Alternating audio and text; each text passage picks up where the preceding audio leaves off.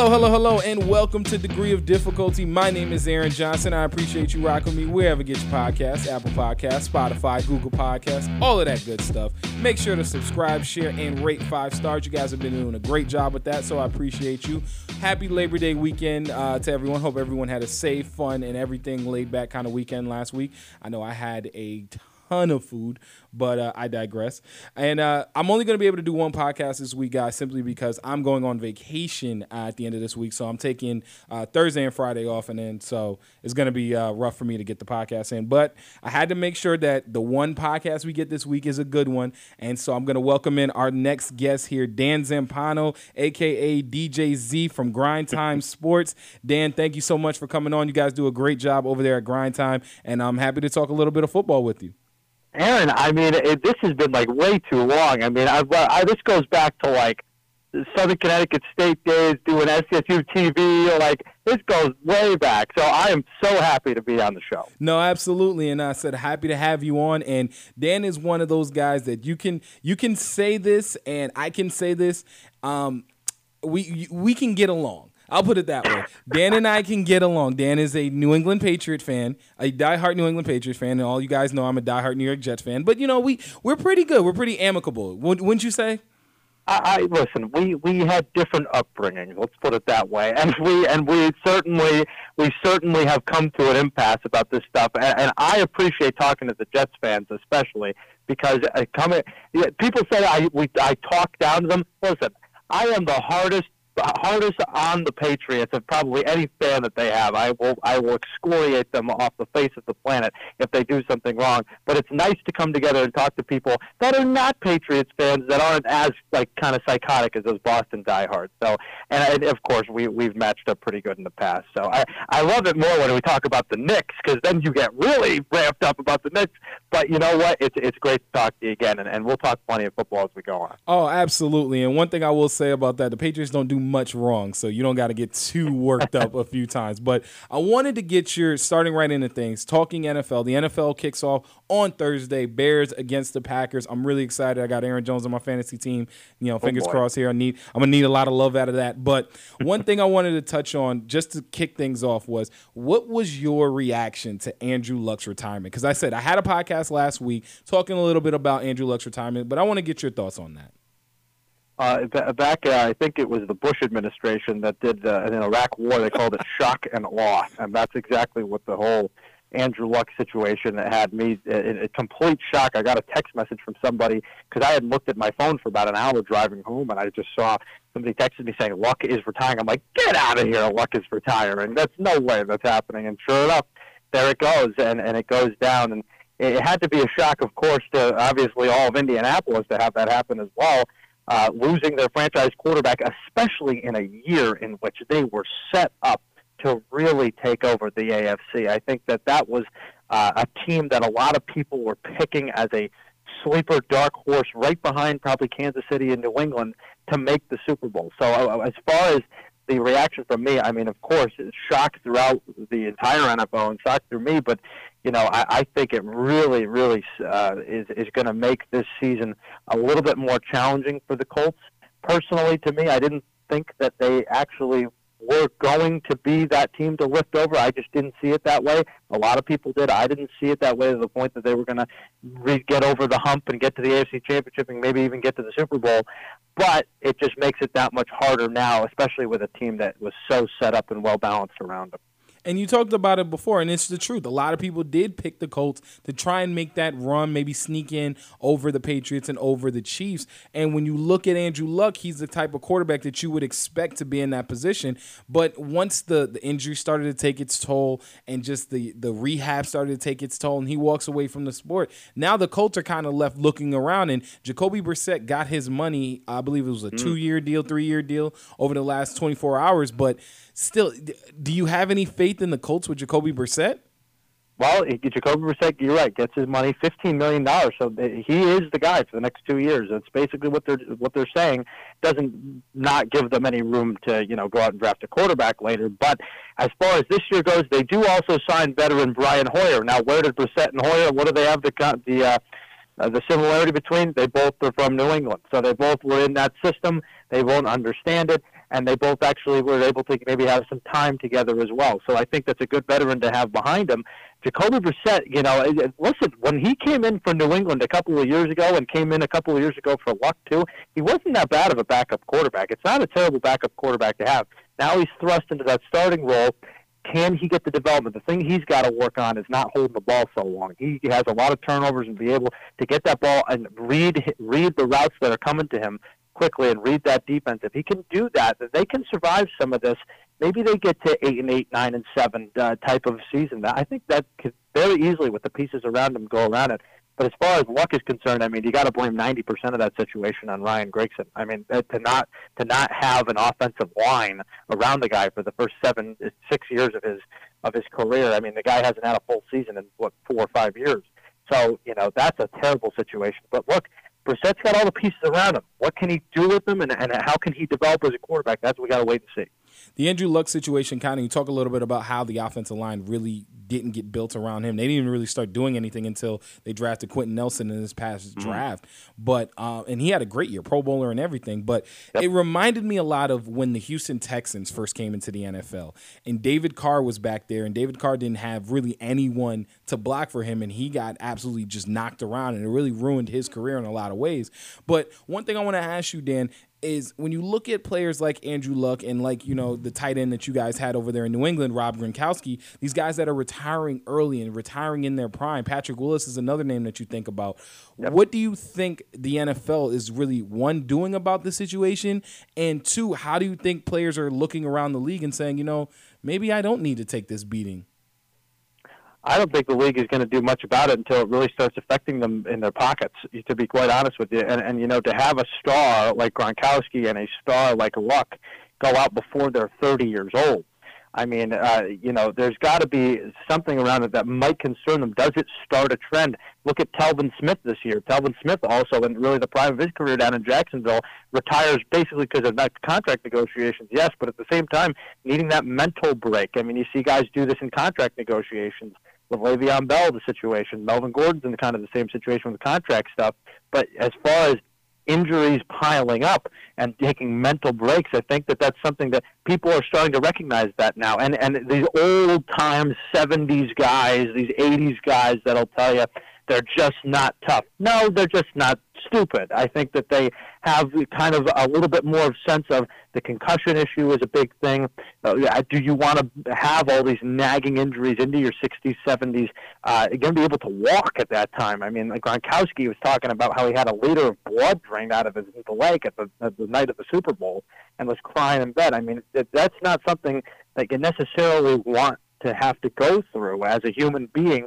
Now, we as fans, obviously, I think it takes a little bit of a toll on us and says, well, we kind of want our players to be all in for football, or that's it, you know. But Andrew Luck is not that is is not that type of guy where he's he has a lot of other things going for him. Gronk has a lot of other things going for him. Where football might not might have acted or seemed like the first love, but it's not the be all and end all of your life, and you have to have that balance a lot. Tony Dungy talks about that a lot too. Tony Dungy's a great guy to listen to. If you ever listen to him on like these podcasts, talk about outside of outside of football things. Don't make football the first thing in their life.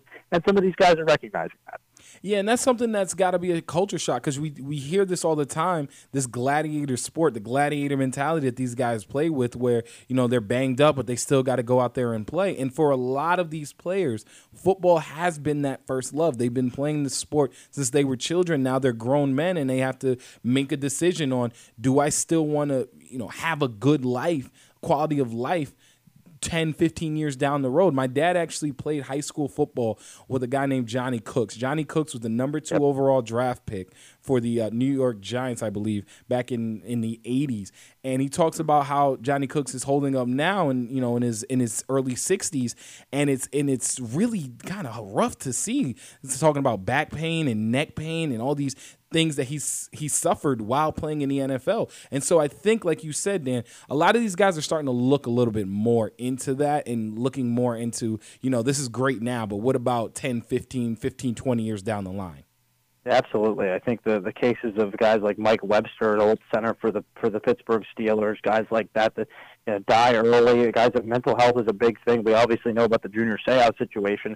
I think that's something that guys are really starting to recognize now, especially in this day and age where mental health is is, is so. I mean, we all go through stuff, obviously, but with the it comes repeated, repeated after hits after hit after hit after hit. I think that is something that they obviously need to take a look on. I mean, Gronkowski has, has six back surgeries. Luck has a lacerated kidney, a torn labrum. I mean, what these guys go through, and I think a lot of the underreported injuries that these guys go through, we don't see as fans. And I think as fans, we can be a little rabid sometimes. But it is a great game. I, I can't take that away, and and and I and I hope that the game itself and at its core stays the same. Uh, obviously, the protections, and I'm sure we'll talk about some helmet issue that might arise later on in this program. Maybe, maybe not. But you know, I, I think that the protections that they're taking are, good steps to, to, to helping recede that tide of you know maybe retiring early. Well, Dan, I want to touch on something, and you talked a little bit about while you were making your point when it comes to the gladiator sport and and protecting some of these players, and some of these players actually stepping away from the game. And one player that's up in the air right now, and there are rumors it was supposed to maybe a deal get done this weekend, but Ezekiel Elliott down in Dallas. Now Zeke is going kind of the way of Le'Veon Bell, where he's taking the time off and holding out to make sure he gets his money. But you know, I've heard rumors of a six-year, ninety million dollar deal, or or something along that effect. Do you think a deal with Ezekiel Elliott will get done before the season? I actually do. Now that I'm hearing a lot of this stuff, and, and, and a lot of the reports for today were, six, were, like you said, six years, $90 million.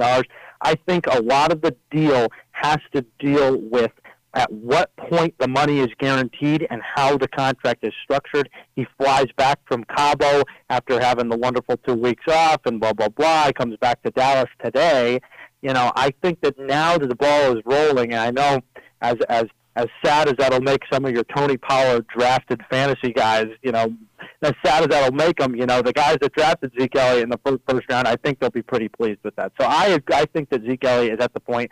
Forget all the Jerry Jones, you know, Zeke who and all this stuff. I mean, Jerry's negotiated this, but Jerry did this back with Emmitt Smith back in the '90s, and he lost out at that time. He's going to lose out this time. He's going to pay him, and he'll probably be the highest paid running back in the league. And it's funny you bring up that Emmitt Smith situation. I believe the Cowboys started 0 2. Jerry gave Emmitt the money, and they went on to win the Super Bowl. So that's right. This Dallas team obviously they're set up pretty solidly in, in the NFC East. Now, I'm not a believer in the Cowboys. I've never been. They they just they just fall flat on their faces. But do you think this incarnation of the Dallas Cowboys with Dak Prescott, with uh, Amari Cooper, and now possibly with Ezekiel Elliott under contract and happy as potentially the highest paid running back in the NFL. Do you think this team with maybe a new set of triplets can actually make some noise in the NFC? Absolutely. I think they can make some noise. The degree of noise is what we need to get at and get understanding. Look, this team obviously, look, they're a, a a couple of stops away from an NFC championship appearance last year. I mean, Dak Prescott, again, they win a playoff game last year. I mean, it's not like they haven't been relevant, you know, for the last couple of years. Of course, they can make some noise. The problem with them is that can they stay consistent? I think consistency is key with Dallas, and depth is key with Dallas, especially in that secondary. I think that's a tough spot. Look, we can talk about the offensive pieces all you want. We know they got an offensive line. They know they got a great receiver in Cooper and some good backups. They know they have a, a serviceable quarterback in Dak Prescott. I will call him a serviceable quarterback. But it, it really comes back to that defense. And we know they've invested a lot in the front seven, Demarcus Lawrence. They get Jaylon Smith and Vander Esch, those two great linebackers. Uh, what do they have in the secondary? That's that's really kind of one of my concerns. I know they got guys like Awuzie and, and Byron Jones and, and guys like that that have been really solid for them. But can it be consistent? And and to me, I think it would probably warrant again, maybe not a division win, but I could certainly see them making the wild card. And one thing that you touched on, he's touched on a little bit with Dak Prescott. And I'm not a big Dak Prescott fan either. And you call him a serviceable quarterback. Do you think one, he can take that step to, you know, be that next best quarterback in the uh, in the NFC? And also, do you pay Dak Prescott? Do you think Jerry Jones is going to go ahead and uh, open up the wallet there for the quarterback down there? Well, he already did open up the wallet. Thirty million dollar offer was really the the the the thing that he had on the table, and to, to, it's an insult. Listen, Dak great. You, you've done pretty good so far. It's fantastic. it's an insult to say $40 million. I mean, that's just an insult to intelligence of, of, of Jerry Jones and, and what he's able to do with this team. Dak Prescott is serviceable. Dak Prescott is also very replaceable. Think about who they replaced Dak Pres- who who Dak Prescott replaced. He replaced an injured Tony Romo. What round did Dak Prescott go in? Oh, that's right. He went in the third or fourth round out of Mississippi State. What what round did Tony Romo go in when he when he replaced Drew Bledsoe? Oh, that's right. He was undrafted out of Eastern Illinois. The guy is a replaceable guy, and the most powerful word in the in a GM's pocket is no. If the Cowboys, if this is a forty million dollar deal, that's a no budge. I'm sorry. I'm taking the risk of letting him play out this year, see what he does. If he performs, maybe you do pay him. Maybe not $40 million, but you do pay him. But if he doesn't, uh, and you still want $40 million, sorry, buddy, you can see the door. And Dan, one thing I want to get your your take on too, and this is something that's been kind of boiling me up. Yes, I'm a Jets fan, and yes, we got to deal with uh, the the comparison sometimes to our quarterbacks. But when you look at a team like Cleveland this year, Cleveland's got all the weapons. They look real, the sexy pick of this year. But I don't I don't believe Cleveland. I don't believe the hype behind Cleveland. I don't think they're going to be you know this amazing 14 and two team that everyone thinks they're going to be. Where do you see the Cleveland Browns coming into the season? Well, listen, Cleveland's got a lot of talent. There's no question about that. When you bring Odell Beckham in next to Jarvis Landry, you know, I think obviously Odell, I think makes all the players around him better. I think when they get Kareem Hunt off of suspension, I think that'll make their running back a lot deep, uh, running game a lot deeper. My question is with them, even though they bring in some guys like Vernon and Sheldon Richardson on the off, on the defensive line, they got Denzel Ward back there. What's the status of their offensive line? What what is how are they going to be able to maneuver a really tough uh, couple of defensive front like a like a Denver or somebody like that, a New England who plays really good defense, even the Jets who have two really solid defensive tackles in the middle. I mean, they have they have they have they have issues on that on that part. And the other thing that it is, there's a lot of ego in those rooms, isn't it? I mean, and for a rookie head coach to have to deal with all those egos, the Baker Mayfields, the Jarvis Landrys, the Odell Beckhams, you know, all, all over the place. Uh, listen, and Sheldon Richardson included in that one. That team is going to have to balance that very, very delicately if they want to go anywhere. But should they be a playoff team? Uh, look, with the talent on their roster, on paper, maybe they should be a football team. But talent can easily be usurped by culture. And what kind of culture does the Cleveland Browns have this year to get them over the hump? And and have everybody believe in the hype train. We're really going to find out. Uh, I, to me, I personally, I can see them in the playoffs, though. I definitely can see them and I can see them challenging Pittsburgh and Baltimore for those two spots. See, and the one thing that I look at, and you touched on it too, Freddie Kitchens and his as a rookie head coach having to deal with all of those egos and all of those, uh, let's just say prima donnas in, in some ways. Because I look at Odell Beckham Jr., I look at Jarvis Landry. Yes, they've played together for some time and they're good friends, but you know it's really going to start to snowball a little bit if they don't start producing on the field and start getting some wins. And that is the most, and I and you know be if you agree with me here or not, but I think that's the most volatile locker room in the NFL this year. Mm, I can't I can't disagree with you. Maybe the one in Oakland might might challenge it, but you know, still I think it's volatile in the sense that it could get really high up. I mean, they they could have a really solid locker room, but they also could have a really detrimental locker room. And if the players start turning on Kitchens, especially Beckham, I think this starts with Beckham and ends with Beckham. Beckham is still talking about the Giants in the off season. I mean, if, if Beckham turns, that whole locker room will have issues, especially and and it's wow, isn't it going to put Jarvis Landry in a in a difficult spot there after really we see him kind of be the leader of the veteran wide receivers. Didn't really have a, a great year last year, but still, I mean, he's kind of the cog in the wheel, Beckham, to see where that goes. Look, they got all the talent in the world. You got to be able to maximize that talent. You only do that by coaching and culture, and I think that that's what Freddie Kitchens has to navigate, and John Dorsey as well. Well, another thing I wanted to talk to you a little bit about here, Dan, talking with Dan Zampano of Grind Time Sports. And Dan, I, you touched on Odell Beckham and his former team. Now they've tried to take some steps here, maybe a rebuild, maybe a half rebuild. But you look at Daniel Jones. First of all, what do you think of Daniel Jones from what you've seen? It's only been the preseason, but what do you think of Daniel Jones, and when do you think he will come up and take over the controls and take over the reins from Eli Manning? Oh, you know, I'm just blindly looking at it like everybody else. I said this guy's a Hall of Famer. We should just give him the jacket right now. I mean, it's incredible. He might be better than Phil Simms and Eli Manning put combined. I mean, it's, uh, it's incredible. I mean, the praise that this guy has gotten. For start, I heard Shaun O'Hara the other day on the NFL Network tell me specifically, tell tell the entire world that Daniel Jones has solidified the sixth pick in the draft already. I heard that too, and I couldn't what? believe it. I couldn't believe it. what exactly? The playing against the twos in preseason. I mean, yes, he's made some great throws. He's been efficient against the twos in preseason. I mean, we need to pump the brakes on this guy immediately. I, I, I look, Daniel Jones could turn out to be the best quarterback in this draft because this is a very weak draft class to me personally, the quarterback draft class. But God Almighty, we need to stop the comparisons uh, with Eli. This man hasn't, this kid hasn't done anything yet, and I don't want to criticize him because you know he hasn't done anything yet. He's already gotten criticized enough for even being drafted.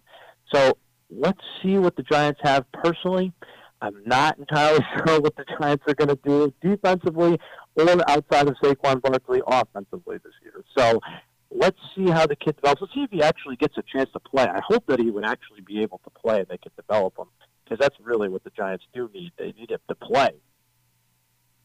I mean, I think that the Giants are going to eventually go to him, though. Yeah, you got to think because Eli's not going to be able to play, I think, at a decent level this season. He's old. He can't really move back there. They're going to pin their ears back because you know they're going to put eight or nine in the box trying to stop Saquon Barkley. And so mm-hmm. Eli's going to get exposed a little bit. So I expect you know Daniel Jones to play probably by about week five or six. Would you see him you know maybe early, later? Do you see him getting in at all, or uh, do you want him to get in?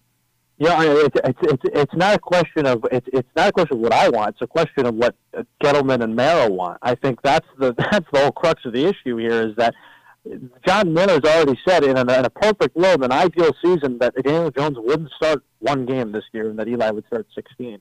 And and if that's your ideal situation, then oh boy, I, look, you might be having another top ten, top five pick next year. I mean, outside of Saquon Barkley and Evan Engram, this team really doesn't have any weapons offensively. Golden Tate's hurt. I'm sorry, uh, suspended. Sterling Shepard is hurt. I mean, uh, what excites you about this team? I just I don't see really anything that could possibly excite me outside of Saquon Barkley about this team.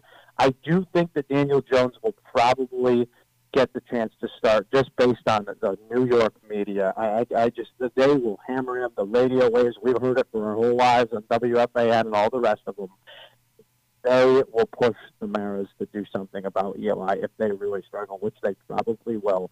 So I expect to see Daniel Jones at some point in the midseason that's pretty much kind of how I'm looking at it too, because I don't think there's any way that the Giants, especially like you said, in in New York City, are going to get away with starting Eli Manning all 16 games, especially if and when they start losing. I will say though, on a uh, personal note, it feels really good to have the best team in New York City at uh, with the Jets. So I will I will have to say. Congratulations. Thank you, thank you. It's been a long time coming. 27 years on this earth. This might be the first time I've seen that happen. But you know, we're bouncing around a little bit here, Dan. But I wanted to get your take on a few more topics before I go into your picks because you know I had to put you on the spot with some playoff teams and how you think the season's going to shape up in the uh, in the postseason. So one thing that I'm at least a little bit touchy on, I'll say, is this new rule that they've put in the pass interference rule. You can, you know, challenge pass interference. And this is stemming from a potential uh, non championship that you guys would have had because I definitely don't think that the Patriots would have beat Drew Brees and the New Orleans Saints if that call in the NFC title game would have been made correctly. What are your thoughts on the pass interference rule and and and do you think it's going to cause some issues when people actually have to you know flag a pass interference what's ruled a pass interference what's not ruled a pass interference like it just seems like there's a lot of murky stuff that's going to go on here and it's going to cause for even more controversy at the end of the day well, you know, I'll tell you something. First off, I, I kind of agree with you. I don't know if the Patriots would have beaten the Saints. But second off, I think that um, the pass interference rule so far in the preseason, from what we've seen, uh, seems to have been had a little bit of effect and say, all right, like maybe we could take advantage of this rule a little bit more. And I think that so far the way it's been called and the way it's been reviewed, there hasn't really been anything egregious. Now that was an egregious call, and that was an extreme event that happened in a very high pressure situation, and this will be rid of it. I am not so concerned yet. I'd like to see how they call it in the regular season. If they do it the same way they have done it in the preseason, when the level of play is a little bit down, this is going to be a lot more fast paced when a lot of the starters are playing for a longer period of time. A lot of hand fighting going on. How much? How much will coaches risk challenging plays? Early in the game, second quarter, third quarter. You know, uh, how much will they risk on these pass interference calls? I wonder because they are big calls. I mean, you, do get the amount of yards you get off of a pass interference wherever the spot of the ball is. So it's not like college. Uh, something that's really been crazy though about this preseason is the amount of holding calls that have been called. I mean, they have really ramped up the holding calls tremendously. That's something that I'm actually going to look and see. Well, is this going to be causing a major issue, and are we going to have an uptick in that? What are your thoughts on the officiating and how it's been done? Because obviously the, the, officials have been taking a lot of criticism over the last you know 12 months, if not even longer. But what do you think the NFL, uh, as far as officiating is concerned, how do you think they've gone about you know performing in these games because we've seen a lot of games where you know some officials make some solid calls we've seen some games where some officials really kind of you know in a in a bad way have the game go into their hands. So, how do you think that things have gone as far as officiating is concerned in the NFL? Look, we all know the big plays that have caused maybe cost teams game. The the Dez caught it play, and uh, you know obviously uh, last year in the NFC Championship game. But I can think of one know, in the oh, Meadowlands with the Jets and the Patriots. I'm just gonna say it was in a regular season game, but I still never got over that. I don't understand how Austin Seferian-Jenkins fumbling the ball at the one yard line ended up being your ball. I don't continue. I'm sorry, Dan. Listen, listen. Hey, that's that. That was letter of the law rule. We're not going to get into this because we'll be on for hours. But this is uh, but that one, uh, again, you know, I think overall the officiating has been generally okay. Look, they're to make some. They're to make some bad calls here and there. There's to be ticky tack calls here and there. This is why the challenge rule is in effect. I, again, like I said before, uh, it's going to be how much do the coaches want to risk on challenging this. The league is obviously very trigger happy to have people happy, and you know uh, it, it's going to change the rules the way they're going to change the rules. And as long as it remains consistent and, you know, kind of the, the shape of the game still kind of stays the same, I think the officials are doing a decent job. Decent is a nice way of putting it. I'll I'll I'll, I'll, I'll, I'll defer to you on that because I have some uh, some thoughts there about the officials, and I don't I don't mean I get it. It's a hard game to officiate, but eh, you got to do better. But I, well, it's like in basketball, it's the same thing. You know, yeah. like how many, like what's a foul? You know, I mean, it's, it's what's a traveling violation? It's it's you know, I think the NFL probably does a better job than the NBA. I, will tell you that. I will agree with you wholeheartedly there. I will absolutely because the NBA officiating is just it, it, it, shouldn't even be. They need to go to robots before M- MLB does. but when you talked about a team that possibly could be a little bit more of a volatile situation than in Cleveland. It's the Oakland Raiders. And, you know, Jon Gruden is there. You got Chucky there. You got Derek Carr, who's always kind of had this mantle on his shoulders, but he hasn't performed outside of that one season. You bring in uh, a crazy personality like Antonio Brown, and we've already seen how that's worked out with with the feet and then again with the with the helmet issue. So where do you look at Oakland and that whole crazy situation. I mean, Al Davis is somewhere smiling, looking down on the Raiders. Oh my God! I think I think crazy is is is to put it lightly. I think that's kind of what it is. I mean, uh, look, uh, the way the Raiders are structured right now, the Raiders went out, spent a ton of money on free agents. Obviously, Brown was involved in this in this big trade that they didn't have to give up enough for.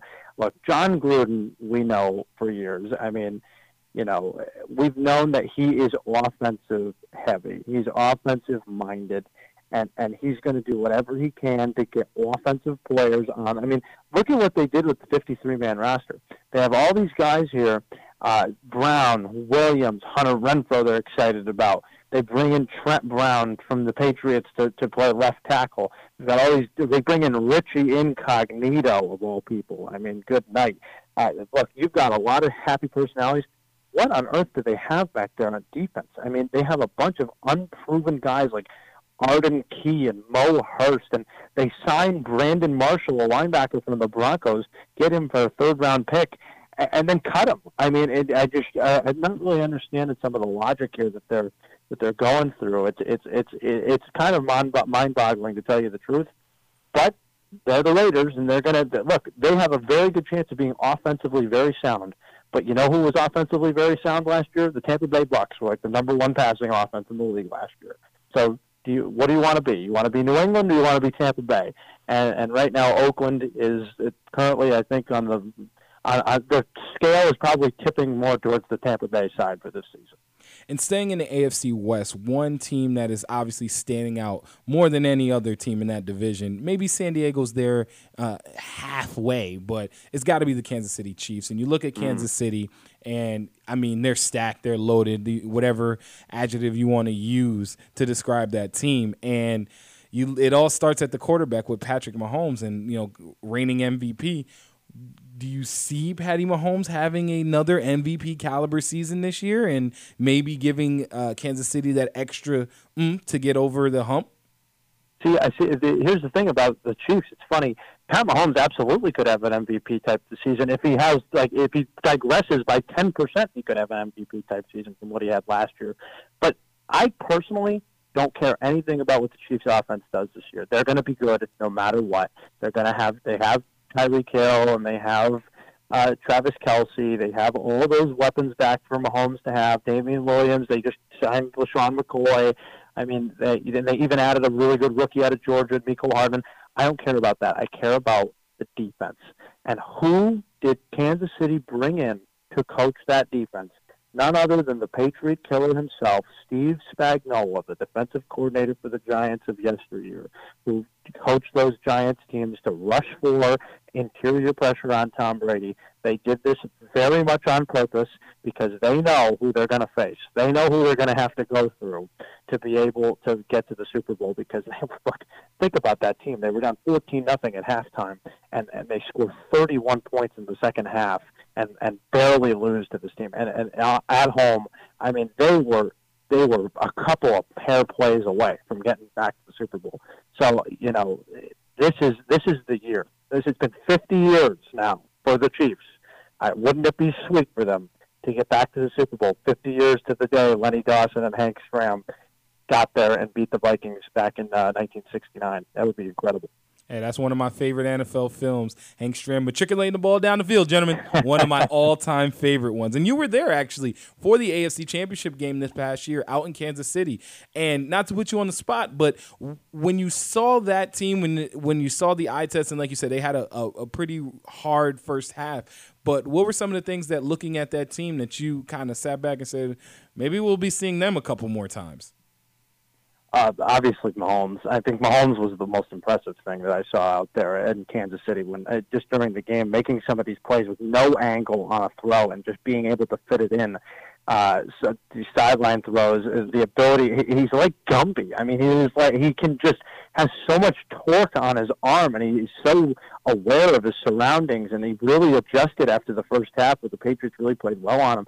Patriots' best thing they did was take away Tyreek Hill, but one of the Chiefs' main problems was their secondary. I mean, Eric Berry was on his last legs. What do they do? They bring in Tyrann Mathieu.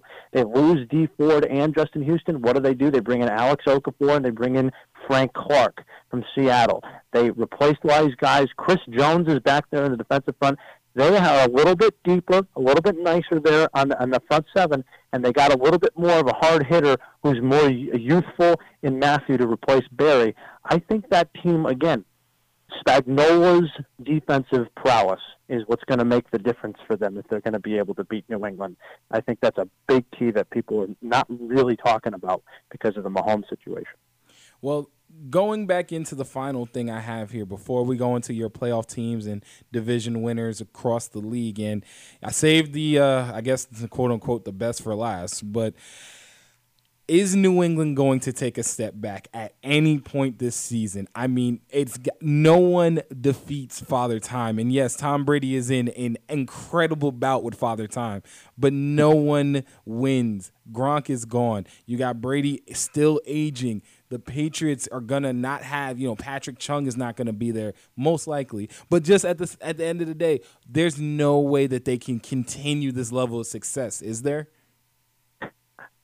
You're asking the wrong guy. you're just you're asking the wrong guy that question.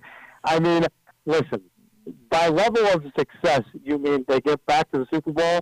I mean, listen, they are the unquestionable favorite.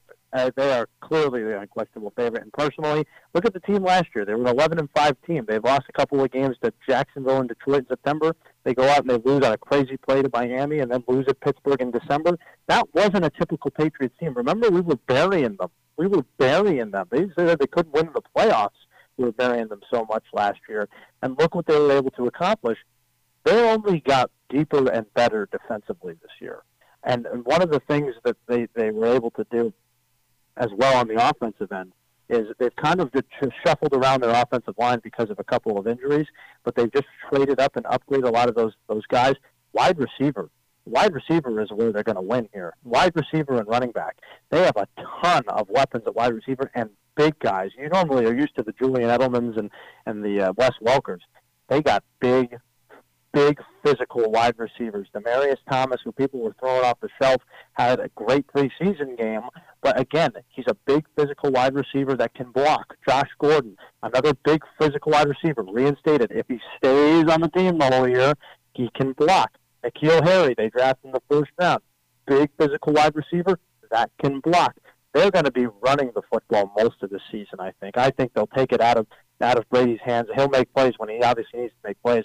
They've got a stable of five really good running backs that they can use. Burkhead, James White, Damien Harris out of Alabama, Brandon Bolden in the back end, and the most dangerous one of all, Sony Michel looks really, really good. I, I just can't see how this team doesn't win the division and probably ends up back up in the AFC Championship game, probably beating Kansas City. But you know what? Stranger things have happened, and I'm sorry to say it, but the dynasty continues. the six banners going up on Sunday night. Don't think. And and here's the other thing, kicker Aaron, real quick. Yeah. They have the softest schedule in the league. Of course season. they do. of course they do. Why? Why would? Why? Why? They just won the Super Bowl. I mean, and and and like I said, Dan and I get along very well, and I think he's. There's a reason why I wanted him on the on the on the podcast here today. Degree of difficulty because the guy knows his stuff. He's good at what he does. But if I have to say, there's one maybe character flaw that Dan Zampano has the fact that he's a New England Patriot fan. But I've I've met worse. I will say I've met worse Patriot fans, and so I, I had to get his thoughts on that. I mean, as a New York Jet fan.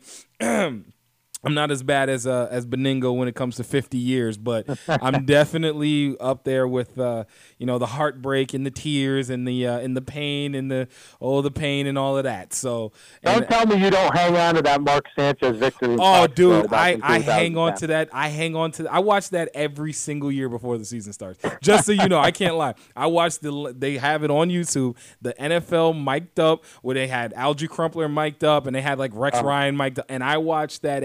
I watched that last week in the shower. I was in the shower getting ready to go to work, and I was like, you know what? I need this. I need this to pick me up right now. I'll so, never forget Santonio Holmes' feet getting down. I just, said, oh my god. I was actually when that game happened. I was actually living in Charlotte uh, at the time, and I remember that game for one reason and one reason only because I when David Harris picked off Tom Brady in the first mm. quarter, I jumped out of my chair in the living room I didn't sit back down until the game was over. I, I paced. You would have thought I had a, had a, had somebody in in like the emergency room or something. I had like had my girlfriend pregnant. Like I was I was pacing back and forth. I was like hyperventilating. My mom came into the room and looked at me and said, "You know it's just a game, right?" I said, "No, they embarrassed us on Monday night. I need this." 40, 42 to three, like four weeks earlier. I can't. I, the most shocking playoff loss in Patriot history. See, that was I will admit that was for me when the hatred for Tom Brady got cemented when he was yelling at the sidelines of the Jets as as I, I believe it was um, uh, I forgot who, maybe like Aaron Hernandez or something, or, or Gronk was running down the sidelines, and I just remember Brady looking at Rex and yelling. I was like, you know what? I really don't like this guy. I said I tell everybody else in America outside of New England. I mean, I've said it. I, have said it on this podcast before. Like my dad is a, a diehard Oakland Raiders fan. He's been a Raiders fan his whole life, and he used to always talk about how he hated John Elway and I never understood. I was like, John Elway's a great quarterback. John Elway won two Super Bowls. Everyone loves John Elway. How can you hate John Elway? And then Tom Brady came along, and I said, you know, I get it. I I, I completely get it. Yep. Respect You the guy. have somebody, you gotta have somebody. Hey, I, I have. Listen, Eli Manning is, is, is certainly number one on my list. Yeah. We all have him. Yeah, no, and I, I've I've talked to a couple Giant fan, uh, Patriot fans that say the same thing. And my brother's a diehard Giant fan, and he every time something happens with the with the Patriots, he goes, yep, that just makes Eli's Super Bowl wins that much sweeter, and you know gives Oh, his uh gives his Hall of Fame resume a couple more stars on it. I got. Listen, we're halfway. We're at the halfway point between like kind of Connecticut, where we have to hear both sides of it. So, you know, you probably have to hear it the worst as a Jets fan, hearing from the Giants fan as big brother, and hearing from the Patriots fan that kind of you know kick you in the teeth all the time. Oh, So yeah, I no. kind of feel bad for the Jets fans. No, I said I, I remember it's, it's I remember sitting down watching the game with my brother a couple years ago around Christmas time, talking junk on on a third and about 17 from the one yard line. About 30 seconds later, Victor Cruz is dancing in the end zone, and my brother's standing over me. Yeah. So um, yeah, it's it's it's kind of rough, but you know I believe it will happen one day. The Jets will will have their Canyon of Champions going down New York City, and I will be there. I will be there with my cane and my wheelchair with my six grandchildren, but I will Yeah, I be was there. gonna say, uh, when will you do it? Like when you're like you know 85, 85, 90 years old? Is that what we're talking? It, it'll happen, and I'll think of all the Jet fans that that were there to uh, to witness it, and and all the ones that couldn't be there. But Dan, I gotta get before I let you go here, buddy. I gotta get your playoff teams, and I said I'm putting you on the spot a little bit, but give me your division winners in the AFC and in the NFC. Give me the wild cards and give me your Super Bowl prediction. All right. So basically, we do this already on Grind Time. We actually did the episode of this, so you can go back and listen to it in more detail if you want. But I'll give it to you straight right here. The AFC East. Look, we know where the AFC East is going. I got the Patriots right now at, uh, sitting at the top of that. Obviously, the AFC South. I was rolling with the Houston Texans before Luck retired. I'm rolling with them again. I really think that they have the best roster, even though with the, J- the Jadeveon Clowney trade, I think that they add a couple of pieces with Laremy Tunsil and they get that offensive line better. I think they, they win that division.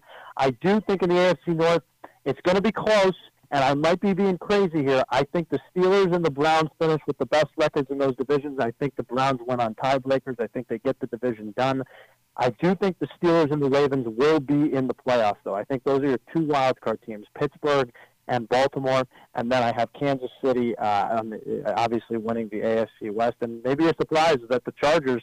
I think the Chargers are going to have a step back in that AFC. In the NFC, uh, listen, it's all Philadelphia. I mean, Philadelphia, it's like they're the second best run organization in, in, in the NFL, uh, in my eyes. They are really, really loaded at every position, very deep, and it's all gonna it's all gonna hinge on Carson Wentz. But I think Philadelphia wins that division. The A, the NFC South, I'm giving it back to New Orleans. Look, that team's hungry. They've been they've gotten screwed two years in a row in the playoffs. Uh, I think they're going to be really motivated. NFC North, I'm going with Minnesota. I think Minnesota is the best, most talent of any team uh, roster-wise. I think they have the best roster in in football. I really do. They have a really deep team. I I think they'll they'll finally get over the hump, and Kirk Cousins will get them to the playoffs. And I got the uh, the Rams uh, kind of by default here. I think the Rams there's still a lot of talent on that team.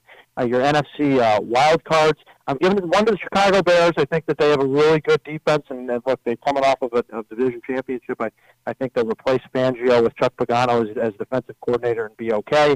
And then I'm giving one to the Dallas Cowboys, man. I'm going to say the Dallas Cowboys will make the will make the wild card, and uh, actually, I, I think they're going to play Philly in the first round of the playoffs. To be quite honest, so those are my playoff teams. You want uh, my Super Bowl prediction? I assume. Yes, absolutely. So here it goes. You know, I think I might surprise some people, but you know, listen. When we come to Super Bowls and, and we talk about the Patriots and, and can they keep doing this and all that jazz, at some point when I when I watched the Patriots Eagles Super Bowl uh, a couple of years ago and that final drive where Tom Brady has a chance to go down and Brandon Ingram Brandon Graham gets the sack and the forced fumble and, and the Patriots end up losing the game. At that point, in the beginning of that drive, before all that happened, I said to myself, you know what? At some point, the law of averages has to weigh in here. We can't just keep winning this way. I mean, it's it's crazy how we keep doing this. At some point, something's got to give. And I had a very negative thought, and it probably brought upon the Brandon Graham uh, fumble. So I am going to give you another Patriots negative thought. I think the Chiefs beat them in the AFC Championship game, and I think the Chiefs go to the Super Bowl, and Patrick Mahomes begins to take over this league as the next big superstar, and there's a superstar that he's going to play with him, uh, the next big guy, because I've believed in him since the beginning. Carson Wentz and the Philadelphia Eagles. I've got them in the Super Bowl, and I've got Eagles Chiefs, and I'm taking Philadelphia to begin their next dynasty. They will be the next dynasty in football. The Philadelphia Eagles this year, Super Bowl champions. I actually kind of like that. I'm gonna pin that in the uh, in the old archives here to make sure that you know I, when it comes up or if it comes up that you're the first person that I call to get back on here. You called it here in September before the season started, the Tuesday before the season started. KC in Philadelphia in the Super Bowl. So I got to give you one bonus. What do you got my uh, got my Jets doing this year? Listen, I, I, I listen. I you knew it was coming. You knew it was coming before before I called. Before you called, I wanted to make sure that I went back and I looked and see what I had. And personally, the Jets' biggest game this season is Week One at home against Buffalo. Because if they don't win this game, they might end up 0 6. They have a brutal beginning to their schedule. They've got New England twice. They've got Dallas. They've got Philadelphia. They've got they've got Cleveland. They've got a brutal schedule. So if they can win this week, I think they'll manage to storm in the next couple of weeks. I think the Jets can go eight and eight. I really do. I think they got a cupcake schedule at the back half of their schedule. It's it's really some really bad teams.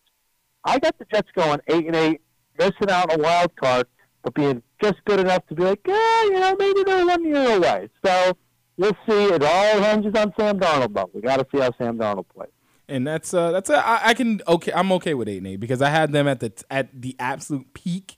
10 and 6. I don't think they're going to get any better than 10 and 6. I'm an optimist, but I got them at like 9 and 7, 10 and 6, but realistically I do think 7 and 9, 8 and 8 is probably where they end up, but I just had to pick your brain on that one. So uh, and yes, the the top half of the Jet schedule is absolutely brutal. Like I'm going to be banging my head against the desk for the first couple weeks of the season. Just remember when they're 1 and 6, don't worry about it because they do have some easy games. Yeah, coming yeah. up. Yeah, and that just means that uh, they're gonna be one in six, win five straight games, and make me think they're gonna go to the playoffs and then break my heart at the end of the season. That's all that means. that's, that's, just how that works. That's yeah, that's works. exactly. That's just how it works. But Dan Zampano, thank you so much for coming on here. DJZ Grind Time Sports. They do a great job over there. Follow them on Instagram and Twitter. Grind Time underscore Sports. I got that right, Dan. Yes, sir. Absolutely. They do a really great job. Make sure you listen to their podcast, listen to them when they are on air, uh, and just some of the some great guys over there. And they really do a lot of good work. And uh, glad that Dan could uh, come on here and uh, talk with me. So I appreciate you coming on, Dan. Thank you. Aaron, you are the man. God bless you. You're doing you're doing great work, obviously. And uh, you know, once an owl, always an owl. So uh, hopefully, we'll meet each other down the line and get to talk again. Oh, absolutely! You are always welcome here on Degree of Difficulty. And thank you guys so much for listening. I appreciate you rocking with me wherever you get your podcasts: Apple Podcasts, Spotify, Google Podcasts all of that good stuff. Again, we're going to be off for the rest of the week. I'll be back next week. Going to definitely dive into a lot of the NFL. Week one is going to be over. Pray to God my Jets get their first win. Uh, but make sure to subscribe, share, and rate us five stars. Goes a very long way. Allows me to keep doing what I'm doing. Love it, guys. Thank you so much for listening. This is Degree of Difficulty. My name is Aaron Johnson. Appreciate you rocking with me. Have a good night.